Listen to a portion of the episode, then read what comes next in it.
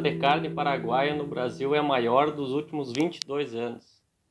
Olá pessoal, sou Pablo Marques, sócio e consultor da PRM Consultoria. Então estamos aqui novamente para fazer um, uma passada na, no que foi a semana no mercado do boi gordo e projetar aí para o segundo semestre e verão de 2022 qual é a expectativa do, do preço da carne. Uh, com relação ao Rio Grande do Sul, uh, o preço se manteve estável né, pela terceira semana consecutiva. o boi gordo a R$ 11,80, a vaca R$ 10,50, a novilha R$ 11,50 e na carcaça R$ 23,00. Né? Lembrando que clientes PRM tem conseguido preços a 12 reais do boi, né, versus 11,80 da média que nós passamos aqui. A vaca sim a gente é 10,50, não tem variação acima disso. Uh, e na carcaça, né, com relação à média que nós passamos aqui de 23, uh, nós conseguimos aí negócios a R$ 23,50. Então aqui no Rio Grande do Sul, uh, como nós comentamos, pela terceira semana consecutiva, preços estáveis, né, porém com volume de gado gordo de pastagem aumentando. Né? Uh, ainda é insuficiente para dar um tom baixista característico dessa época, porém a gente já está vendo movimentos dos frigoríficos esperando, pedindo para segurar preços, para possivelmente eles vão começar a tentar dar uma baixada nos preços que é característicos de agora, né? uh, conforme esse gráfico aqui do lado, uh, a gente vê que, uh, olhando o inverno de 2020, né, do ano passado, justamente próximo desses dias agora, pelo dia 8 de julho, a gente viu que foi o, o preço pico né, do inverno e a partir daí começou então a baixar. Como nós estamos pelo dia 12, hoje, né, 12 ou 13, uh, então a gente já espera um movimento uh, de baixa de preços, né, tendo um mínimo de preço, uh, o do ano passado foi dia 29 do 7, então a gente tem aí uh, mais ou menos uns, uns, uns 15, 16 dias, né? Bota de 15 a 20 dias aí, aonde espera-se um movimento baixista aqui no Rio Grande do Sul pela saída das pastagens. E esse, eh, então, a partir desse preço mínimo no final de julho, uh, começar a ter uma ascendência, né, como a gente vê aqui no gráfico, uh, até, uh, até o final do ano. Né? Já, a gente não sabe que preço vai parar, tem apostas aí indicativos né, de, de que passe dos R$ 12,50. Né? então a gente vê que esse preço mínimo do final de julho agora uh, ele consegue se igualar ao preço máximo do inverno uh, em 2020, né?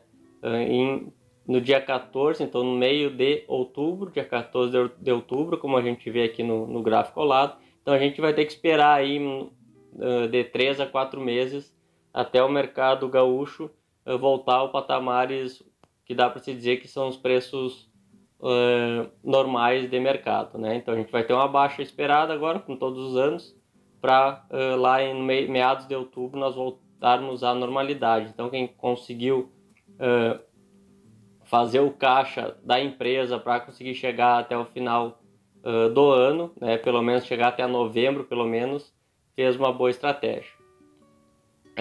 então, com relação ao Brasil, né, a oferta no Brasil, a Scott Consultoria emitiu uma carta analisando a oferta de gado gordo no segundo semestre versus o primeiro semestre do ano, né? Então, a gente tentar ter um indicativo de como vai ser o próximo semestre. Uh, então, concluíram que nos anos de descarte de fêmeas, que é esse ano agora 2021, uh, perdão, descarte de fêmeas, que não é uh, característico desse ano 2021, teve um aumento médio de oferta de 7,4% no segundo semestre, né? Então, quando nós consideramos um ano igual a 2021, que é, uh, não é descarte de fêmeas, é retenção de fêmeas, então teve um acréscimo de 1,6% né, na média dos anos. Então, a gente vê que o segundo semestre vai ter praticamente a mesma oferta que nós tivemos uh, no primeiro semestre, fazendo um resumo, né?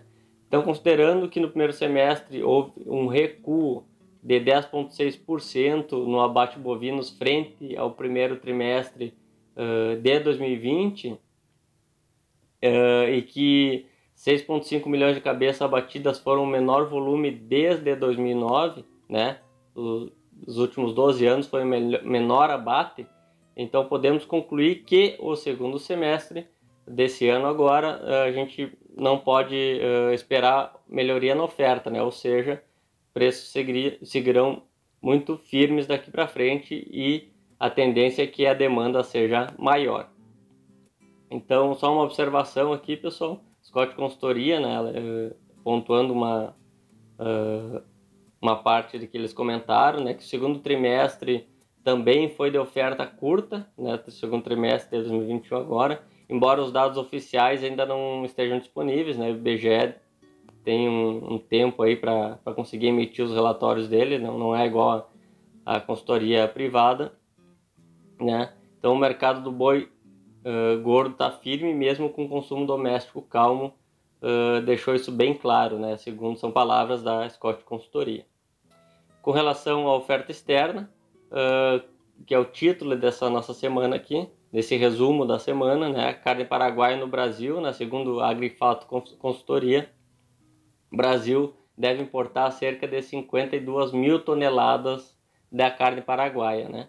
Uh, principalmente da carne paraguaia, perdão. Dessas 52 mil toneladas, a grande parte é de carne paraguaia, agora em 2021, maior nível dos últimos 22 anos. Né?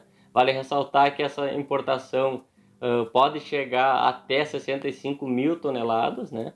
No caso da economia brasileira, tiveram uma rápida recuperação agora durante a, a vacinação do Covid. Né? Depois a gente vai dar mais uma repassadinha no final desse resumo com relação à carne paraguaia.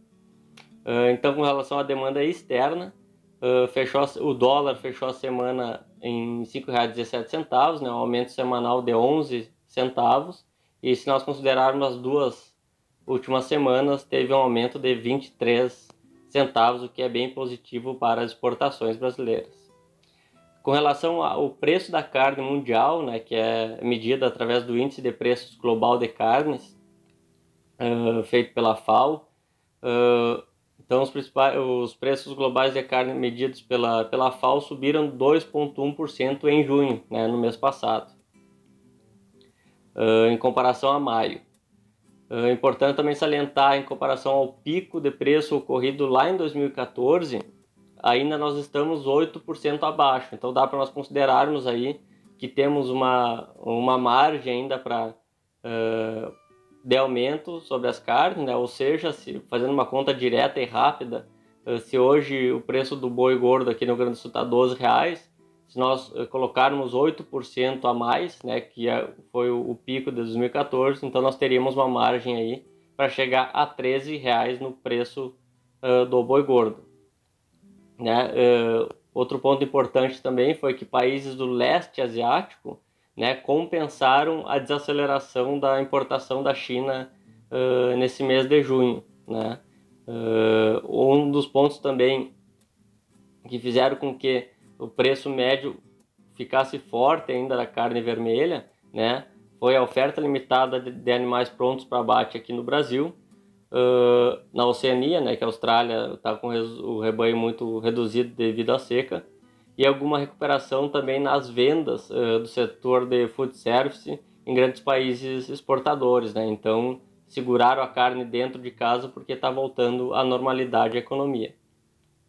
Com relação à demanda interna aqui no Brasil, né, o consumo atacadista estabilizou a uh, carcaça casada em R$ 19,60, né, não ocorrendo uma possível alta que a gente esperava aí, uh, no início de, de julho. Né? Uh, então, o que, que de agora até o final de julho, né, nessas próximas duas a três semanas, a gente dificilmente vai conseguir ter um aumento no preço da carne do atacado, por ser começar já tá na, no meio da quinzena para o final do mês e os brasileiros realmente estão com, com menos dinheiro nesse período. Então, fazendo um breve resumo de tudo dessa semana, né, pessoal?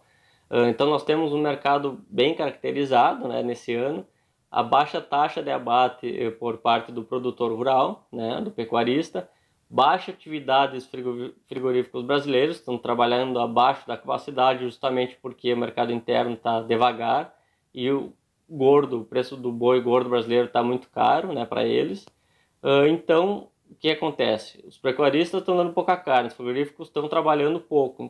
A demanda por carne mais barata de países vizinhos, como o Paraguai, ela vai ser demandada.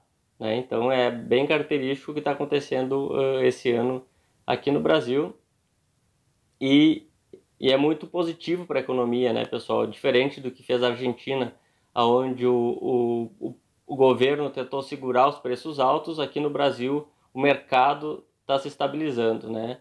Então, uh, é assim que se equilibra, né, pessoal, um, um, o livre mercado sem intervenções estatais, sendo positivo para a economia como um todo.